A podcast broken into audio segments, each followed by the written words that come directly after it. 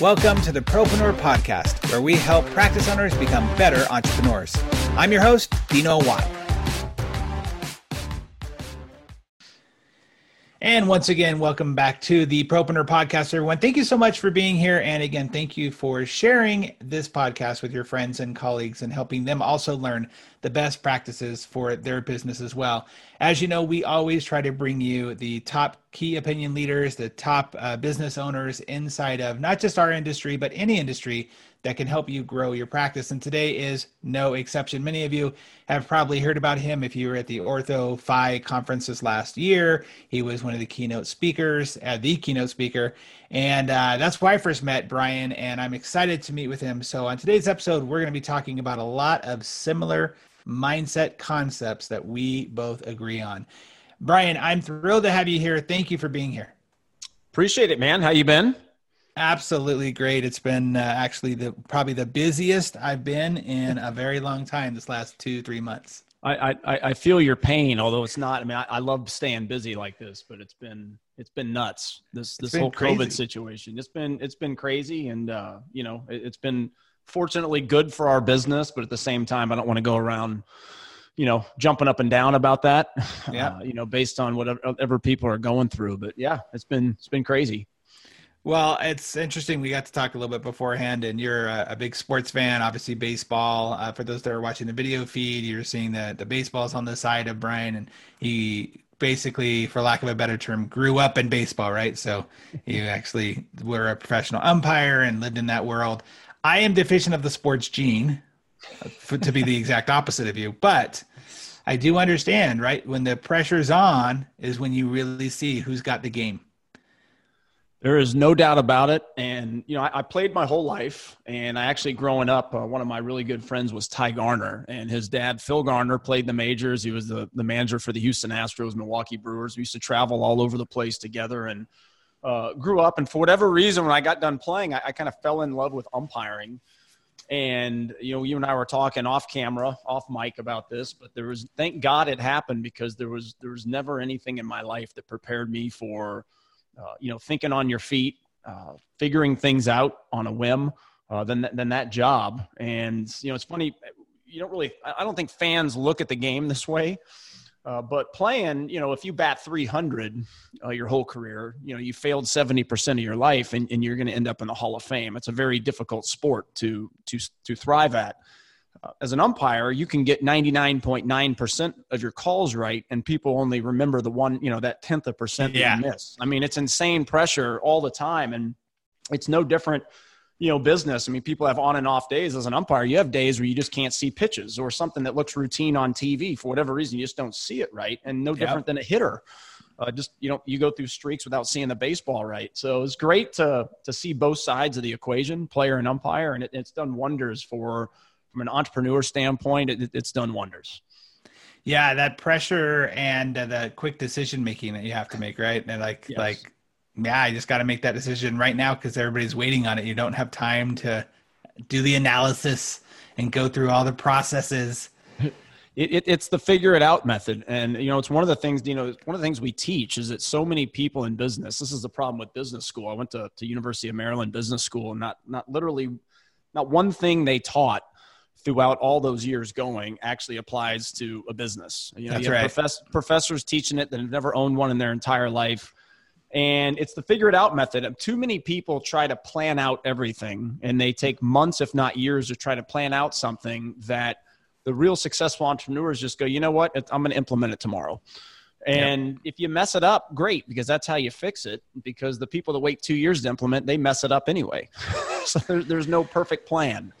No doubt, no doubt. Well, that's something that I really want to get into today and talk about um, what you're seeing going on in not only the industry but in business in general. Uh, okay, so one of the things I want to talk about for sure is your ideas around business and what you're seeing happening in the industry. But before we get into all of that, I believe that stories are what connect all of us.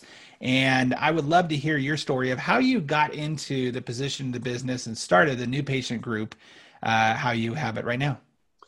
This is a this is opening up a can of worms, just to let you know. Nice. Um, you know, it's That's one of these better. deals. Yeah, I went from.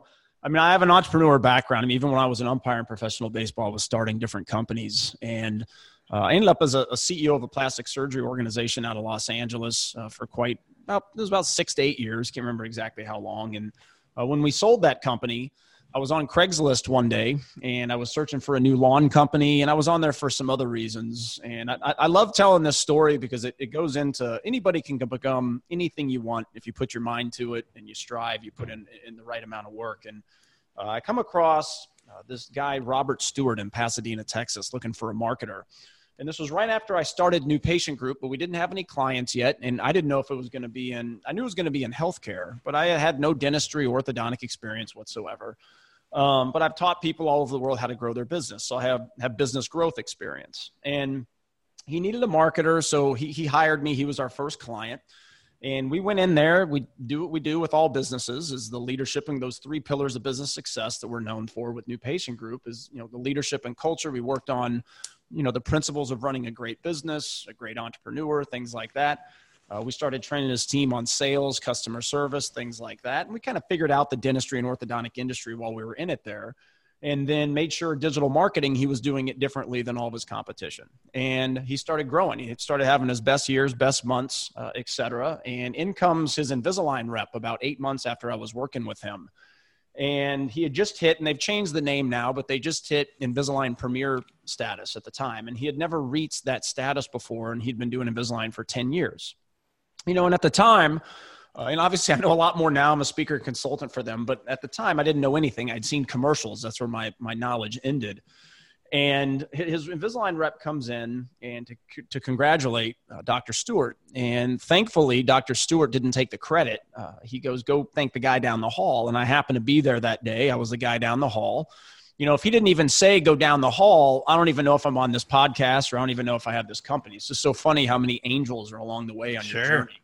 Yep. And so I start talking to this rep about our model and my history of growing businesses. And, you know, I've had, and this is not to, to toot the horn, but it is to put, you know, some value on the pillars is I'm 41 as it stands today.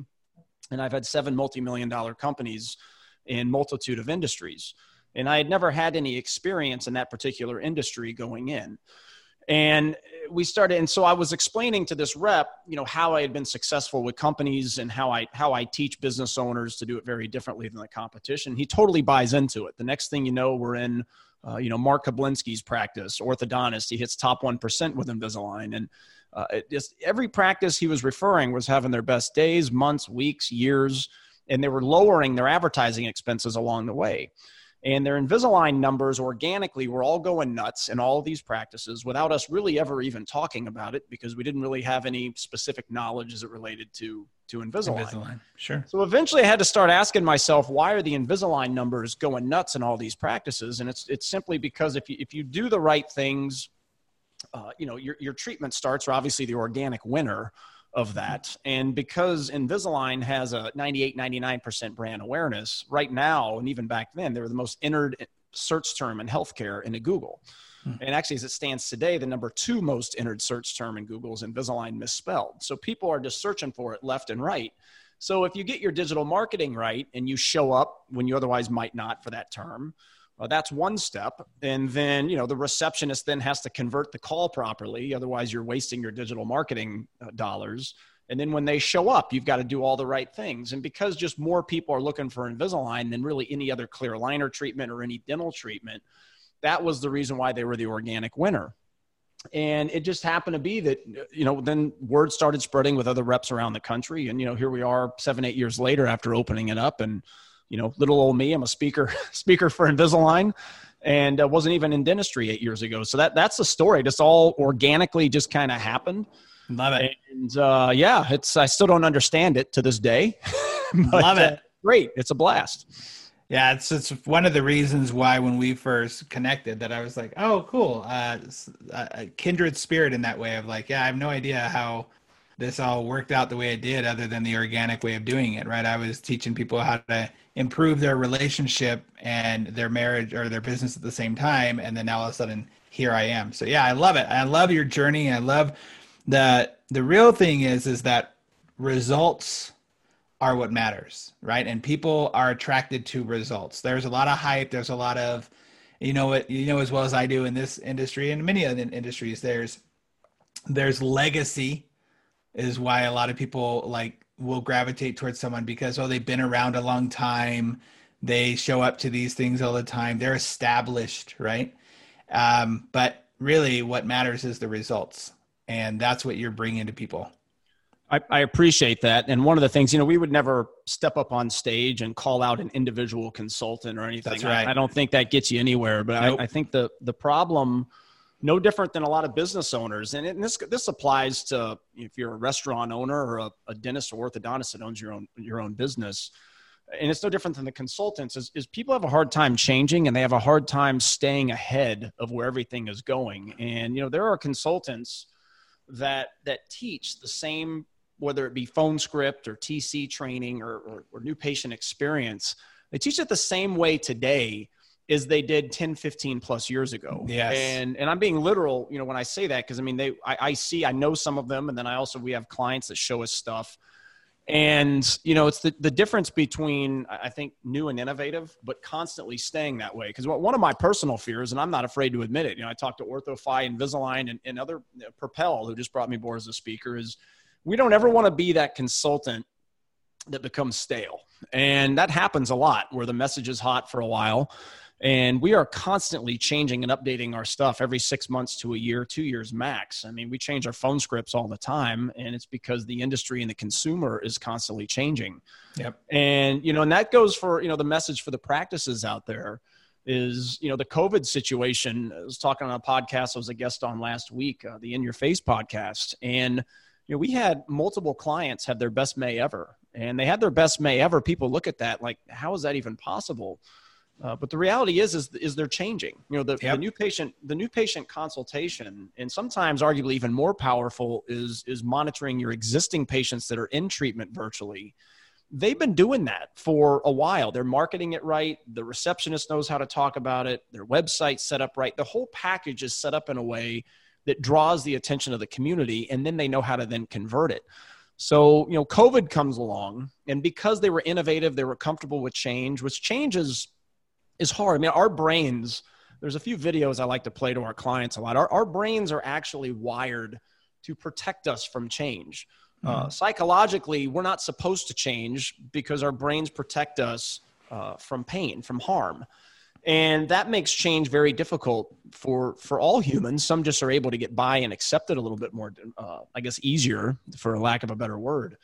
Uh, but you know it's easy for when, when i teach entrepreneurs you know around the world whether it be a restaurant owner flower shop whatever it might be you know these are people that are fighting clawing and scratching every single day just to stay yep. alive and when you get into healthcare so it's one of the reasons why i wanted to get in and have a company like this in healthcare is that the mentality from a business owner standpoint could not be more opposite than people that own a business outside of healthcare. And the biggest reason I think is that most, even if they run the business in a very not so good fashion, will be politically correct, is that they still make as much or more than than what they would otherwise really want to. They're they're they're fat and happy, they're fine. Uh, so it's hard to go to somebody like that or harder and say, look, you got to change everything or you've got to be innovating, innovating and constantly changing. And the reality is the ones that, that can get through their head that, you know what, I'm fat and happy today, which is a mistake entrepreneurs make. If everything's going great, you're kind of, you kind of relax. Maybe you don't yep. shoot as much content or you don't, you know, you don't sell as much, whatever it might be, you relax and that's what I see in this COVID situation is, and one of the reasons why we, have grown significantly in it is that our message for the last eight years has been changed. We've been teaching the virtual consult for a decade plus. Uh, and when something like this happens, all of a sudden people go, you know what, they're right. And it's it's easier to go run out and, and implement a new patient virtual consult when a COVID situation is happening. It's hard to do it whenever you're making millions and the business is growing. That's right. Uh, right? So that's what we're facing is people now feel the pain and they're scared for their business, which is what entrepreneurs outside of healthcare wake up every day. You know, I, I teach all, all over the place. You can't be you, you can't be frightened. There's a difference between being frightened to do things and being fearful for your business. And you have to wake up every day afraid that someone's going to move across the street from you, down the street from you, and open up something that just kicks your butt. And if you have that mentality, every day when you wake up, uh, I, I, highly believe you you cannot be beat. I believe that uh, I totally agree with that, and I think that even if you go a step further, you should be afraid of the guy who opens up across the street from you that's willing to continually change. it, no right? doubt about that's it. that's way more dangerous. Like if you have the guy who's going to come in and be just like you, okay, you can overcome that. But the guy that's always reinventing, the guy that's looking outside of your industry, which is one of the reasons, one of the things that I focus a lot on, and I know you do too, is that you grab from other industries. You look at, hey, what's happening over in the software industry? What's happening in the medical field? You have that background to be able to say, well, guys, look, you can't just rest on your laurels of great, we're making good money. I have a great, you know, uh, uh, uh income for my family. This is awesome. And create, you have to be looking outside of your silo. That's the only way to grow. Agree a thousand percent. I just pulled up a slide. Uh, yeah everyone out there, if you're watching the, the YouTube feed, this is or the video feed. This is our, our podcast studio and, and video production room. And you know, the slide over there or, or behind me now, I use a lot in, in when I keynote in that uh, a mistake clinicians make across the board from what I see, and there's exceptions, is that thinking that all the changes happening whether it be in dentistry, orthodontics, and frankly, they're happening in every type of profession in healthcare, yep. uh, is, is, exclusive to them. And, and it's not. These consumer changes and this competition is happening to all the people that you see on that screen that are that are out of business or going out of business. And and they have all one thing in common is that they wait until they felt the pain and therefore it's too late or it's going to take you a lot more money and time to correct whatever situation it is. I mean, doctors, you, you, can relate to that being with a patient. They wait till it's too late. You know, if they wait till they feel the pain, it's too late. Yep. And it's no different than running a business. So just like you said, I mean, the, the fear is one, someone opens across from you, but even worse, someone opens across from you that runs it as a really good entrepreneur. And it, it's unfortunate. I, I, think we can all agree that it's unfortunate, but the reality of the situation is, is the, the better business, the better business person is, is beating the better clinician and the better practice. And we live in that world for all kinds of reasons uh, that we teach. And because of that, there's never been a more important time to to innovate on the business side because if you look at it this is something back when i was in plastic surgery I, I, used to look at you know and you're dealing with plastic surgeons that are literally the highest trained clinician on the planet they, they are at the top of the food chain from a, a training standpoint above vascular surgeons everybody and they would come out of school in millions of dollars of debt go into the practice and then trust their employees to do a skill set that they couldn't be hired by another company to do. And what I mean by that is, is that really 80, 90% of everything that goes on inside the clinical environment every single day has little to nothing to do with the clinical environment at all. Whether it be how you run the business as a, as a CEO, as an entrepreneur, uh, the employees every single day, uh, they're in a sales position, especially now because of how many choices people have. Uh, you know, customer service, hospitality. I think with the Ritz Carlton, you go through about 250 hours worth of training before they even allow you on the floor. Right. And and that type of it always drives me nuts when I hear, well, we're nice and we smile, we don't need customer yeah. service training. It, it just blows my mind that that mindset that that a lot of people have, but but it's changing. I, I do see the industry uh, latching on to the leadership and culture, the training, how I do my mm-hmm. digital marketing uh, yep. I, I, do see people starting to change, but again, that's because of they're scared for their business for really maybe the first time ever. Yeah, and I and that fear creates attention, right? And it's like, oh, what are these areas? Look, I've been focusing so much on my clinical ability for all these years, and I'm awesome at it, but no one knows because I'm not getting the right message out there. I use the example. I use the example all the time of you know we both talk culture, right? Culture being, I think, the most important thing you can do in anything, and the proof of that is you have companies that have bad products but still are super successful. you know, no one's going to make the argument that McDonald's is a good hamburger or delivers a quality product. But no one can also deny their success because they've created a culture of cheap, efficient, you know, uh, not have to worry about it, like drive through. And so that's the culture you've created. That's why it's successful. So when people talk about, I see all the time on chat boards, I'm sure you've seen it too on Facebook, whatever, when people say, if you just deliver a quality product, people will come. It's like, yeah, nope, that's just not true. couldn't agree with you more. There, there may have been a time, you know, if you're the only clinician in the entire community, could that sure. work? Yeah, yeah, sure, that works. But those days are those days are gone, and they're going to be even more gone with every practice and just any business. You know, we have a talk about this all the time. You know, Forbes talks about the average consumer sees more than ten thousand marketing messages on any given day. Yeah, we use that slide quite a bit. And every single marketing message they see is your competition. Uh, clinicians get caught up, yep. office managers, the employees within, they get so caught up in, oh my God, Smile Direct Club, or oh my God, the person down the street. The reality is, yeah, those are your competition in varying forms, but your main competition is one, you, how you run the business, the culture. Uh, two, how you train your employees, and three, are you better digital marketing wise than than all the other people that are staying on the consumer's mind uh, more than you? And, and that's that three pillars of business success that we do with New Patient Group. And I've taught all over the world, every entrepreneur, you know, type there is, is that, you know, if you look at famous companies, the reality is almost every single one of them are exceptional in three areas. And that's the leadership and culture, how they repetitively on an ongoing never ending forever basis train their people which is very difficult for humans because that requires change it requires accountability it requires practice and therefore most people even though it produces a great return, they, they shy away from it. The second Nancy make believe name says, I don't want to do this anymore, or we just did this yesterday. Most business owners, especially in healthcare, say, oh, okay, we don't need to.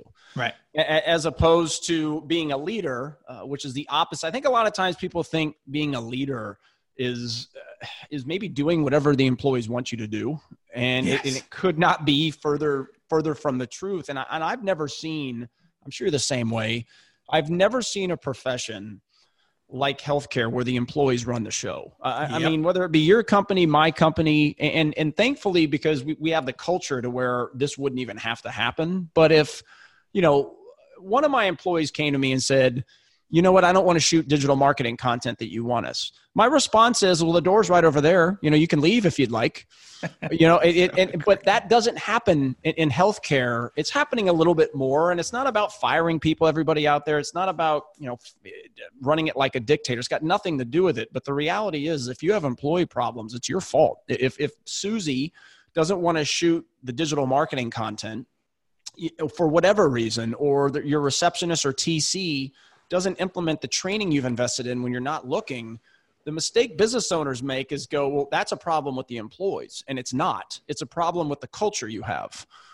And yep. until you fix the culture, you'll always have to spend more on advertising because if they won't implement the training and they won't do digital marketing the way it's necessary, well, you still have to you have to spend more and more money to drive more and more opportunities that you otherwise shouldn't have to. And that's why these three pillars drive down your your advertising costs, in many cases eliminating them while you while you defeat the people that are spending a lot more than you is because you know if you get the leadership and culture right uh, then then when you go invest in training then you have the business set up to where your employees will have the fundamentals to actually implement it That's which right. means you plug the leaky holes and as yep. you're plugging the leaky holes you do digital marketing right and you increase your phone calls and then those are converted on the phones more and it's just this evolving door to the point where you don't have to spend money on advertising anymore. Is it hard work? Yeah it's very hard work and it's why internal marketing produces by far and away the, the biggest return on investment but it's yes. also the least invested in by business owners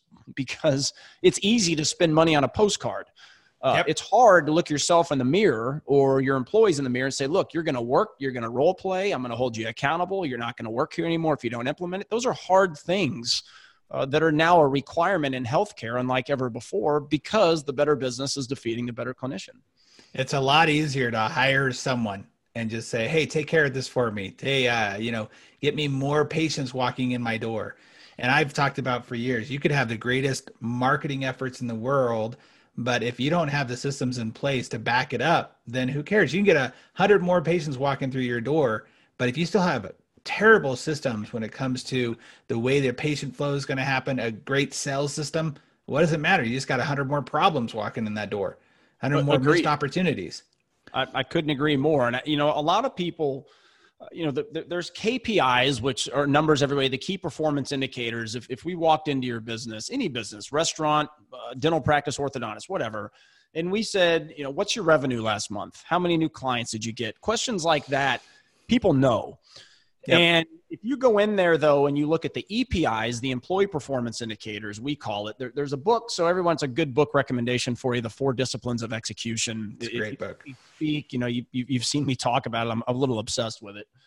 uh, and they call them lag or lead versus lag measures. Right. And imagine imagine losing weight or trying to lose weight, and this is why most people fail at it. I believe is that they're looking at the wrong thing. So when you're losing weight, uh, most people look at the scale, which would be the equivalent of a key performance indicator in your office, is that you can't control it. You can't control production, collections, new patients, Invisalign starts. You can't control those things. What you can control when you're trying to lose weight is the amount of calories you intake every day and manually tracking those. And if that's your focus, you can control that because you can improve it through training and accountability.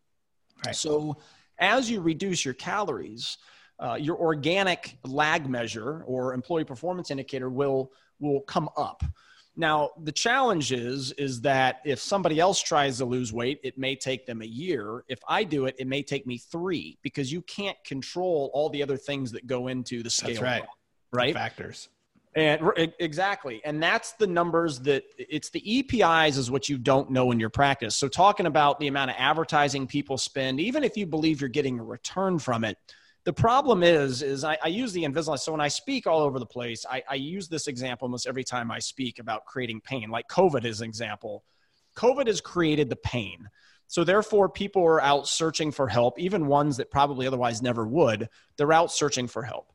Well, the Invisalign lab bill for, for most of you out there that do Invisalign, you're familiar with it. You know, you do a case and then the, the lab bill, 1500 bucks, or if you're, you know, a little bit higher, a little bit lower, whatever your number is, is physically taken out of your bank account. So it creates the pain uh, for the business owner. So they're always looking for ways to be more profitable with it. How do you overcome it, especially if you first started doing it with cash flow, things like that? So that pain is created. But what never happens for business owners because they don't know the data is that make believe, uh, you know, named Timmy, when he answers the phone and drops six new patients this month, and if you charge five grand a case, he basically just costs you 30 grand. If that 30 grand was actually taken out of your bank account every single month, well, you would be searching for employee training all day long. The, the yep. problem is, is the business owner doesn't know that happened. And that's just one receptionist. Usually yep. each receptionist in healthcare are losing three, four, five a month plus. And that's just one spot in your office. So as this journey from phone call to financial presentation happens, each touch point, there should be an indicator that, yes, is manually tracked. Uh, we have something, it's, it's our MPG University platform that actually has a scoreboard in it where you track stuff and you manually enter it daily and then it populates it automatically. And, and the point of me telling this whole story just goes back to the leaky hole in the advertising that we are that we were talking about is, uh, you know, if you look at each touch point throughout the journey, phone call to financial presentation everywhere in between. Every practice listening and every practice out there is losing a hundred plus thousand dollars a year minimum usually minimum. more than 500 uh, throughout that journey. Uh, but the problem is they don't know it because they don't track it. And it, it leads to non-pain i call it. So therefore people don't go out and get the proper help. And the other thing if you track the numbers properly it then educates you because the, the, the biggest I, I think the number one thing dino that i see in healthcare uh, that I don't know how to change it other than that we do our best to, you know, create a company that's value and grow is that people do not base their decisions on numbers. They, they base it off of I feel. And yes, there is, I mean, that is a dangerous situation, CEO to CEO, to, to be in, in that I feel like I need help with my phones. Uh, meanwhile, it's your TC that needs help, but you don't have the right numbers to tell you what decision to make. Uh, and there's obviously a lot more examples than that as well. But you know, all this goes in, man, to to feeling the pain or creating the pain for yourself, because those numbers, if you do track them, they create the pain for you. In many cases, it'll create a lot of pain when you see how much money is lost. And therefore, you can go out and fix it. And you go out and fix it without doing any advertising. You fix it internally sometimes digitally or a combination of both and and you grow and it's not rocket science but it's just a, a very different way of thinking than how most business owners do it. So let's talk about um, obviously there's these these challenges that we see with the flow of the process the marketing and all that. But let's go into the psychology of this for just a moment because you've talked to a lot of uh, business owners. I talked to a lot of business owners. What do you feel is that you found is the biggest why these guys will not, and guys and gals, I don't want to discriminate against that, just any business owner, why they feel like it is either too much work, it's not their personality, it's not worth it. They'd rather put their nose to the grindstone and keep doing the same thing they're doing every single day instead of recognizing something like this, the pain of what's happening in their business and avoid it. What's the biggest cause of that?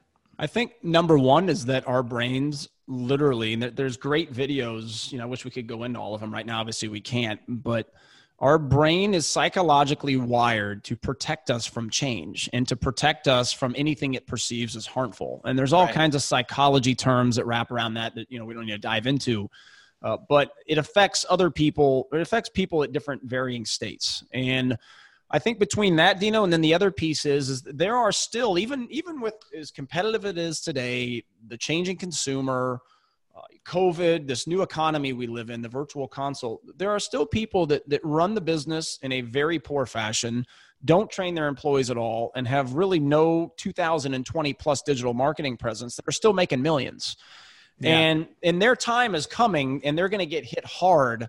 Uh, but it's hard to convince. It'd be like, it'd be like you coming in to consult with, with me in one of my companies and I'm making, you know, let, us say I'm making millions, everything is going great. And you sit there and you go, look, we need to change everything or we need to look at every single thing right. re-innovate. Right. Right. Uh, now I, cause I'm just the type, I'm going to go, all right, I, I want to check it out. Tell me more, you know, let's do it.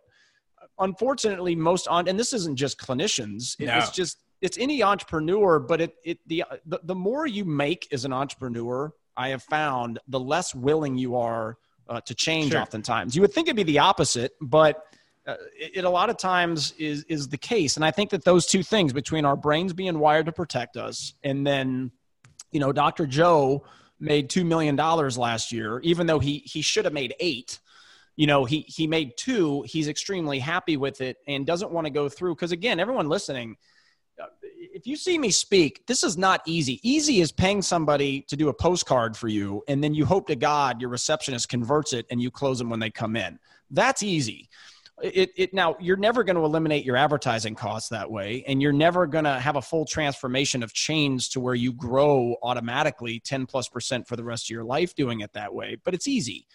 It's hard to work on your business owner skills. It's hard to have the tough conversation you know, with Debbie, make believe name, uh, you know, about how she needs to improve. It's hard to block time every single week, which, by the way, is one of the, the single biggest reasons I believe our clients did very well during COVID is that, you know, we teach this and it's the ultimate sales machine. Great book for everybody out there. Uh, this is I like to I like to teach people to read books that back kind of what we teach because a lot yeah, of what we too, teach yeah. happens to not be the norm, um, and it's hard. So I'm about to say a lot of people you have to get it through your head again not a clinician, you're a business owner. And this notion that the more patients you pack onto the schedule, the more money you're going to make is a farce. It's not true. You have to block time every single week. And we call it an operational success meeting, where at least a minimum of an hour. Um, I see our most successful clients blocking three hours a week where you role play stuff. You shoot social media content. You, you video uh, your assistant setting up a treatment, and now you have an automated plug and play clinical training system because you've taken the time to do it. You, you come back from an event and you have time to actually discuss and implement things, and every week you improve. Yep. And it's kind of that that 20 minute a day versus nine hours a day workout theory is that working out for nine hours a day for two weeks does you nothing. Uh, working out 20 minutes a day for life uh, you're going to be in shape the rest of your life. Yeah. And that's really what our clients, really what the new patient group program is, is little improvements every day. At the end of every week, you've gone from A to B. And that's that's the what you're going to do for the rest of your career. And then if you're tracking the right data, your production may not come up in a couple months, but if you've got your eyes on the EPIs, those are going to come up and you know you're headed in the right direction. Um, but that's why during COVID, they've had time to practice this stuff for years. So when COVID happens, they're already doing the virtual console. They can convert it. They've had time to do this stuff, but it's such a challenge to get people to block that time when things are going well. Right. So all of those things, you know, I think is, you know, probably a longer answer to something I could have answered in a shorter fashion, but the reason why people struggle with with change to to your question. Well, it's the reason it's like that manipulation mindset of success, right? Like we all you having a great marriage. Why do I need to really focus on going on dates with my wife every week? We're great. We're we're doing awesome.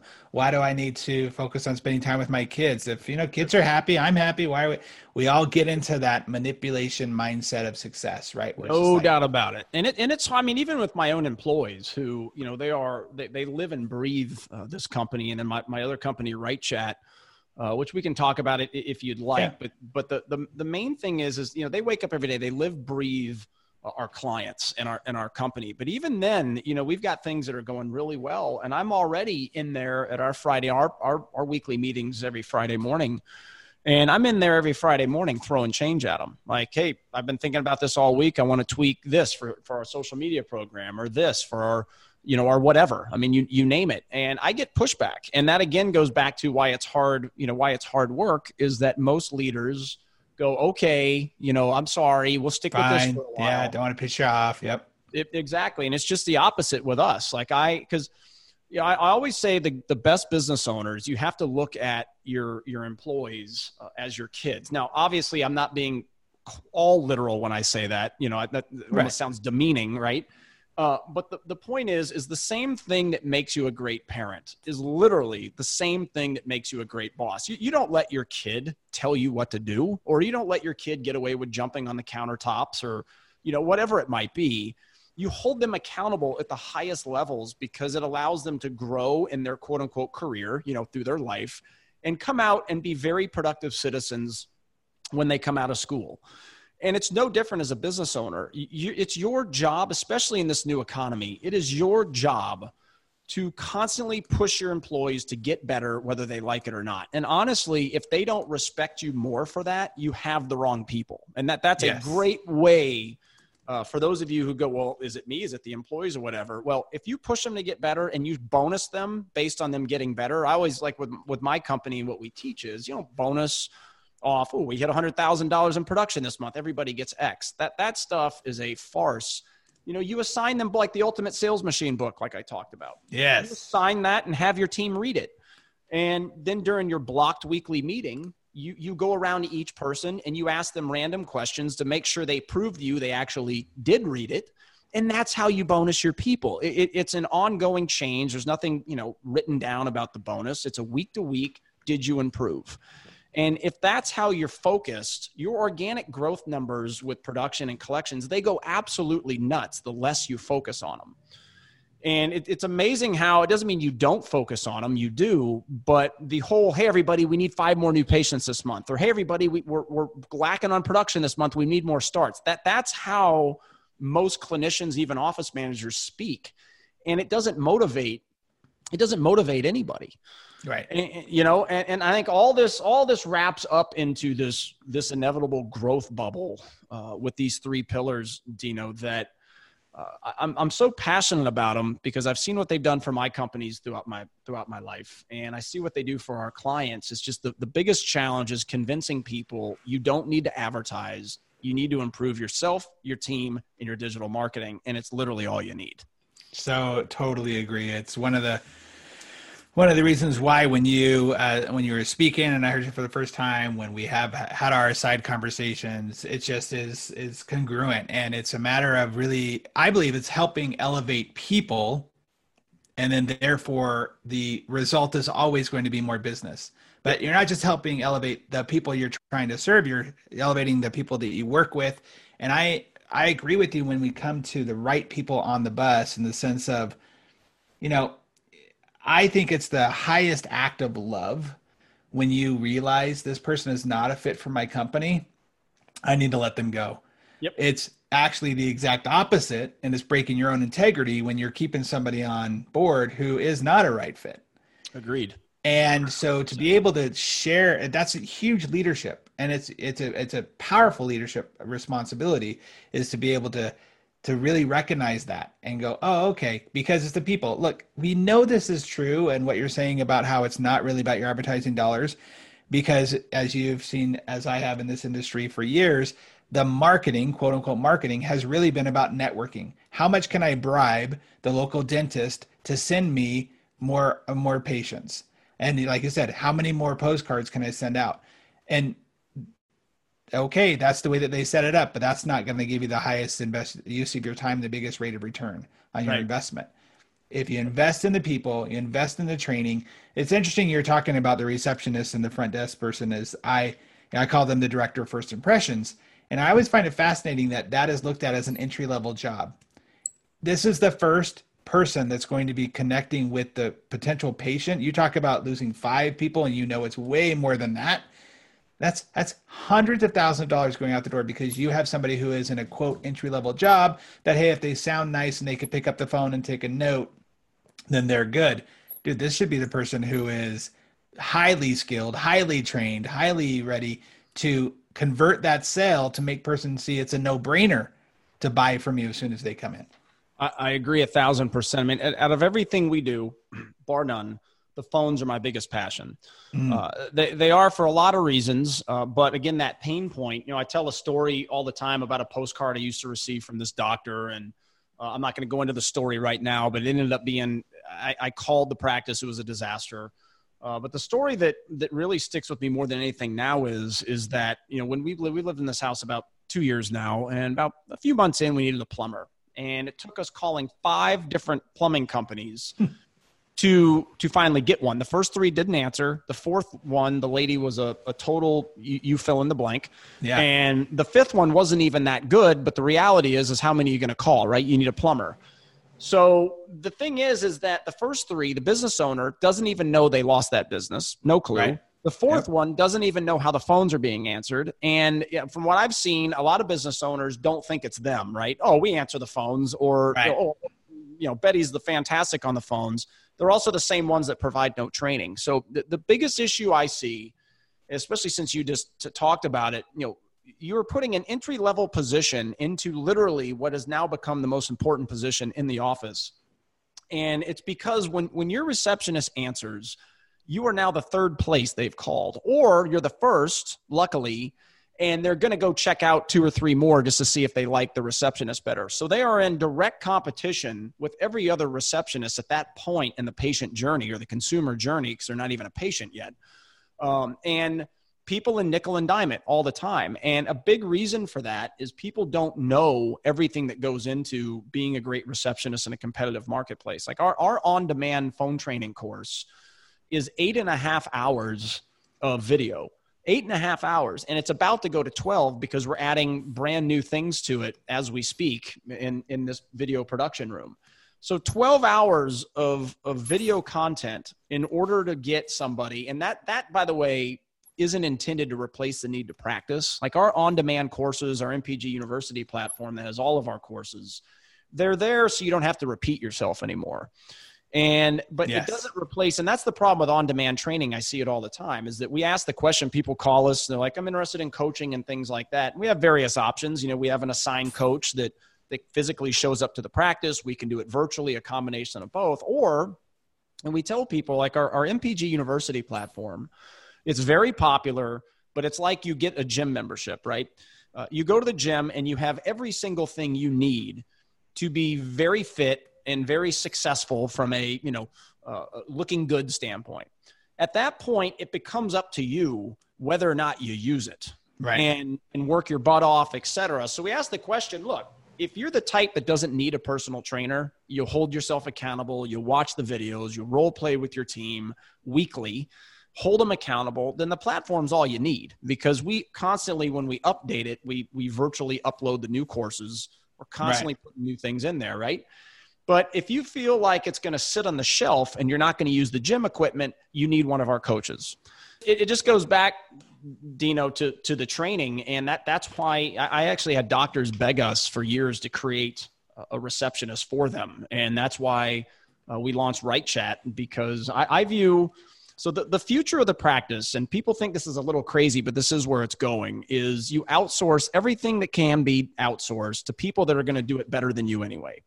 Um, and it starts on the phones with with WrightChat. We actually have a team that's assigned to the business. They answer it as if they're sitting inside the business, and they replace the need for you to even have a phone in your office. Uh, they access your practice management software, and my employees are trained by me. So you have a team employed by me trained by me to answer your phones for you. And that way, more of your calls are answered, more are converted, and the experience that's provided and the words they use set that patient up to come in and buy from you day one uh, or be committed to your business uh, from day one before they ever even arrive. Now, the other piece, uh, because I view the, this is the, the way of the future, is that I don't even think there's going to be a front desk in the future. Meaning, yeah. not only no phones, I don't even think a desk will will exist.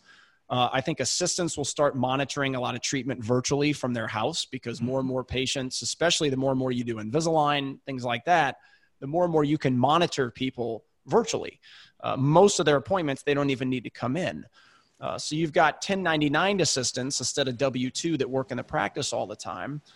And then things like like OrthoFi, who I speak for, that I think does a wonderful job. Our clients that have them love them uh, you know you outsource collections and billing and things like that to them. And all of a sudden you end up uh, in a practice that does 2 million a year uh, you have basically three employees and you outsource everything else. And i see clients of ours do it this way now. That use OrthoFi they use WrightChat and they use our whole program.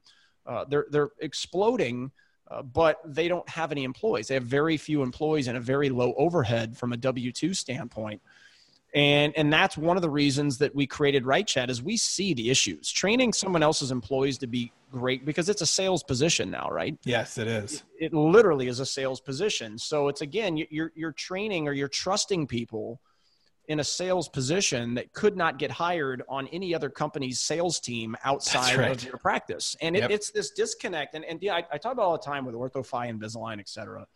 Talked about it a lot in the podcast last week is that there's this disconnect between companies out there that trust the practice to sell their stuff, whether it be you know a third party financing or a supply company or Invisalign or OrthoFi, whatever, is that they all try to help the small business the practice in different ways. And and I believe and, and I, I tell them all this is that I, I think that most of it misses the mark and that the disconnect is is that you're trusting them to sell your good, your service, whatever it is, product to people that you yourself would never in a million years hire on your own sales team. So mm-hmm. it, if you just give and commit to giving the people that work inside the practice the sales fundamentals and the customer service fundamentals that would be required to work for your own company, if that was your goal as a company, you would double, triple, quadruple the size of your company in a couple years if that was your your only go-to, simply because you would not not train your own people. So in essence, they're not training their own sales team uh, because these people don't have sales skills, and it's not a criticism. It's just they don't show up from the factory ready That's to right. sell it, you know, and it's a problem.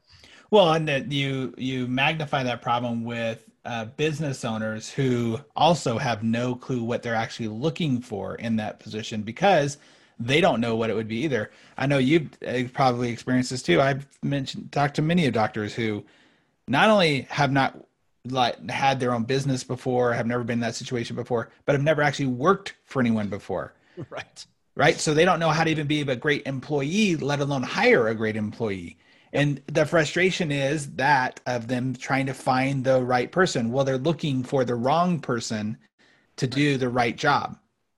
I, I agree a, a thousand percent. And, you know, it's, it's been a, a, a job hiring oh gosh, I guess dilemma uh, maybe is a good word for it in healthcare, and I've seen it. Yeah, it, it, this is kind of this way in other professions, but it, it's rampant in healthcare where you know you go out and you need somebody new to present money at your office, and you go and you look for someone that's had 20 years experience in dentistry or orthodontics or plastic surgery, whatever it might be. And or you need someone to answer your phones. Well, I got to have someone that's answer the phones in dentistry. No, you don't. Nope. You know, you you need someone that is great with people, willing to learn, uh, great, great with customer service, sales fundamentals. You can teach them the other stuff much easier than the other way around. And it is a, a big, and that's what with WrightChat, you know, uh, the teams we hire, they're from the customer service, hospitality, and sales world. That's I, right. I purposely do not hire anybody that has orthodontic experience, dentist, dentistry, etc. I want to train them my way with our vision from scratch without them having any kind of uh, you know misconstrued notion about how the industry is or how business is. But and here's the big you know the but here is that that requires training. It requires a lot of training and it requires a commitment to repetitive ongoing training no different than an athlete. And that's where most business owners they don't want to do that. They don't want to yep. deal with it. So therefore they don't do it that way. And it it it hurts them and their numbers drastically whether they whether they know it or not because they may not track the numbers that show them how much they're losing because of it so true. So true. Okay, so we have gotten to the part in the show where we're we go to our six questions, rapid fire questions we ask everybody. Before we do, I want to make sure that we have covered the bases here. So the new patient group, three pillars. Tell us what yeah. three pillars are.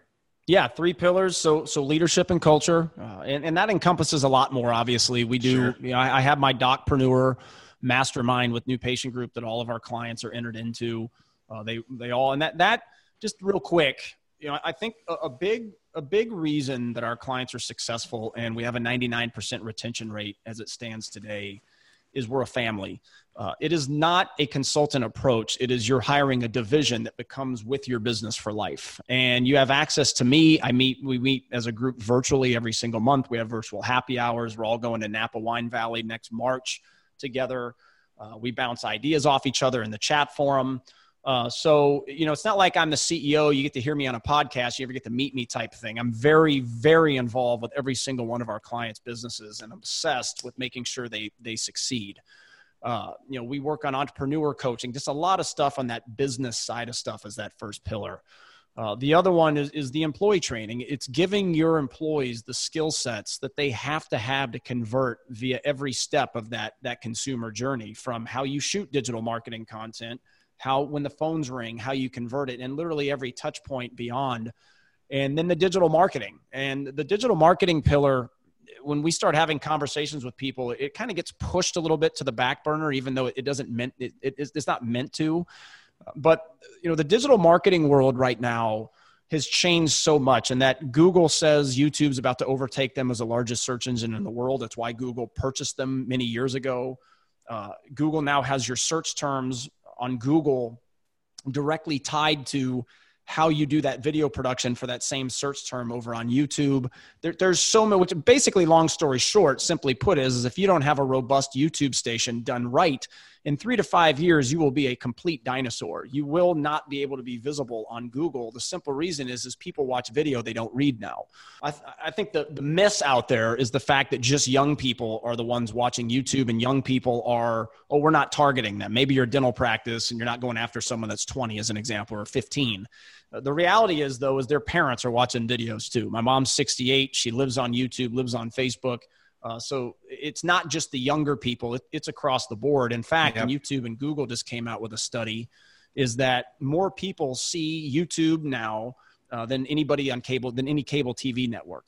So if you're out there and you're doing TV commercials, and this is how you've got to know data, right? You shouldn't be doing TV commercials on TV. You should be running commercials on YouTube.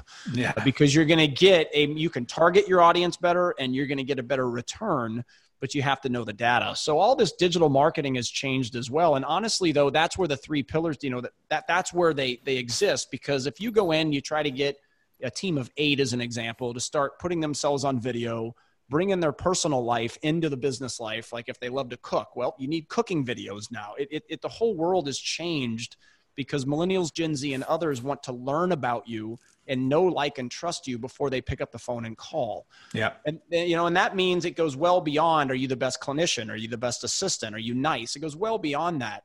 But in order for them to do that, you've got to have the right culture you know and and then in order for your training to work you've got to have the right culture without one of those you know the ladder breaks and yep. and that's why having them entwined are, are so powerful so true. So true. Awesome. Love it.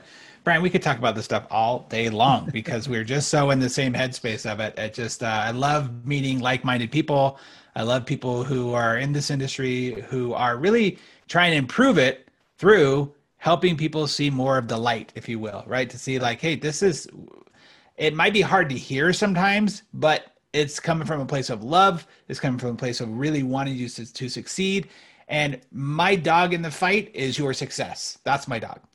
And so that's where we're looking at it. Well, we've come to the place in the show where we go through our six rapid fire questions. These are where people here just get a kind of a little peek into your brain um, and to see what you think about this. So, are you ready to play? Let's do it. All right. So, off top of your head, what's the most expensive thing that private practice owners are missing in their practice? Lost opportunities, no doubt about it. Not having visibility of the right numbers, uh, without a doubt, that's it.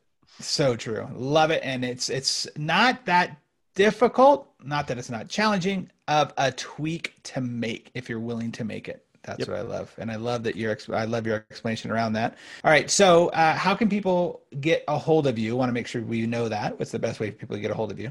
Sure. So our website is newpatientgroup.com. Uh, you can go there in the lower right hand corner, our live chat. My director of marketing, Haley Shaw, uh, will handle any questions you have. Set up a time to speak with uh, my chief operational officer, Eric Field, or myself uh, depending on schedules. And uh, we're very much involved with the sales process. So happy to, to talk to everybody out there. Um, I'm even willing to give my cell phone number out right now to everybody uh, 832 331 6091. If I get any text messages uh, off of this podcast, we'll send you a couple free goodies, some scripting, some, some tips to grow your practice that we'll send you on our unlisted uh, private YouTube station. So I'll send that out. Uh, so those are probably two best ways. If you're interested in my company, WrightChat, it's just Wright my last name. So with a W, wrightchat.com to learn more about that. And that, that probably sums it up. Great. Perfect. All right. What is a book? And you love books, and I do too. I love uh, giving books out to people. Uh, what is a book that you believe every private practice owner should read? Well, the two we discussed on on this podcast today, the the four disciplines of execution and uh, the ultimate sales machine. Uh, definitely two, and I'm going to give you a third. see here, we bend down and grab it. Everyone can see ah. it. There, there, there, we go. And th- this guy, this guy's book right here. Uh, that's very a big winner. So that that's the third. That's very kind of you. That wasn't a paid promotion. Thank you. no, it was not. That, that that's from the heart. Well, the next uh, actual question comes from that book that I do talk a lot about team culture, team performance as the foundation for your business growth. We both are very much like minded in that space. But what do you see as the biggest challenge that private practice owners are facing when it comes to their teams and their office culture? the biggest challenge is how the business owner runs the business. I, believe you're you're stuck in, and I see it every day. Some are some are more than others. Industries within within healthcare um, is the reluctancy to change. Uh, and the business owner sometimes has that reluctancy as well. But I also see if the business owner is reluctant to change, or I'm sorry, if they're willing to change, the team might not, and then they don't know how to get them on board. Uh, so I, I think the the culture of change is is the answer to that question. Love it. Uh, what's the best advice that you've ever received in life or business? Wow, that's a. Whew, let's see here. I uh I, I think that this this one I'll go with and I stick with it today. If if you didn't earn it, don't tell other people what to do with it. And uh, I, I I teach that in a lot of different ways, whether that be the money you've earned or the hard work you've earned, whatever it might be. That that statement can be used in so many multitude of ways. I was taught that really uh, early on with a consultant that I talked to or uh, hired with one of my first companies, and I, I remember that to this day. So true. That's really, really important. All right. Lastly, what's the best resource or tool that every private practice owner should be using to grow their practice? You know, I, I don't want for so these three pillars, whether it be with us or somebody else, and I, I always you've seen me speak. I, I, I go overboard in letting people know we're here to help. Uh, so this is not to sell, you know, new patient group or or me. Mm-hmm. Uh, but the, the three pillars, you, have got to find a resource that covers all of them. Uh, yep. You know, it doesn't mean that you have to get all of them at once, but the reality is, is your, your story, you've got to have a clarified message from the time you attract people to the time they call and every other touch point without. So if you use 30 companies, uh, your, your message breaks. Uh, yes. Uh, so you have to get help to make sure your message is clarified in all three of those pillars. And just uh, just from what I've seen is you know the virtual world you know we're, we're all living in it. It's heading more and more there. And it, it's why MPG University exists is that you know the come and go consultant doesn't quite accomplish what humans need in that consistency repetition and accountability. So our on-demand training platform uh, people can buy our content keep it for life. They don't have to keep paying every month. And that is our way of becoming a part of you uh, forever and and having you have videos to watch over and over and over again. And i think that is a resource in this virtual world that uh, i see helping people a lot and that i think people should look into. Yeah i i love that point about the come and go consultant and no disrespect to anybody out there but i think one of the challenges that ends up happening is you end up creating a crutch. And i use the visualization of a crutch all the time of the problem is i don't want to become a crutch to any of my clients because if i am then when i leave they fall. And Agreed. that's not doing my my fiduciary responsibility. So agreed. And it's the opposite. What makes an athlete and a sports organization great is the exact same things that make a business great. Great culture yes great coaching of the people you know and obviously digital marketing is a little bit different uh, but you get you get the analogy. So yep. the, the repetition that you have as an athlete has to be the repetition you have with your employees uh, otherwise they will not learn it to begin with but then as humans we all resort back to how we used to do things. And that is i think even more than training people to begin with. It's the ongoing training that people lack uh, significantly because it's difficult. Uh, but if you train Betty on how to present money a certain way, it's guaranteed she goes back to how she does it today if you don't consistently keep practicing with her, no matter how much she may like it or not, or how much you may like it or not. Yep. It is guaranteed she resorts back to having the loop in her swing that she fixed two weeks prior. Uh, and and that's the biggest hurdle that people have to get over is it's not training your people it's repetitively training your people is that second pillar 100% love it well, everybody, I know that you've been filled with a lot of great information and best practices that you can you can implement into your business as well today, no matter what your industry. As you know, we do have listeners here from the ortho industry, dental industry, chiropractic industry. It doesn't matter what your industry is. Everything that Brian said, it fills in the blanks that you need to be successful inside of your business. So, Brian, thank you for being here today and sharing this information with us. I, I, appreciate you having me on. It's my pleasure. And, you know, this, this exposure we're getting is, uh, I, we just want to help. Uh, we get more pleasure out of helping other people and seeing them succeed than, than I do out of seeing my own company or companies succeed.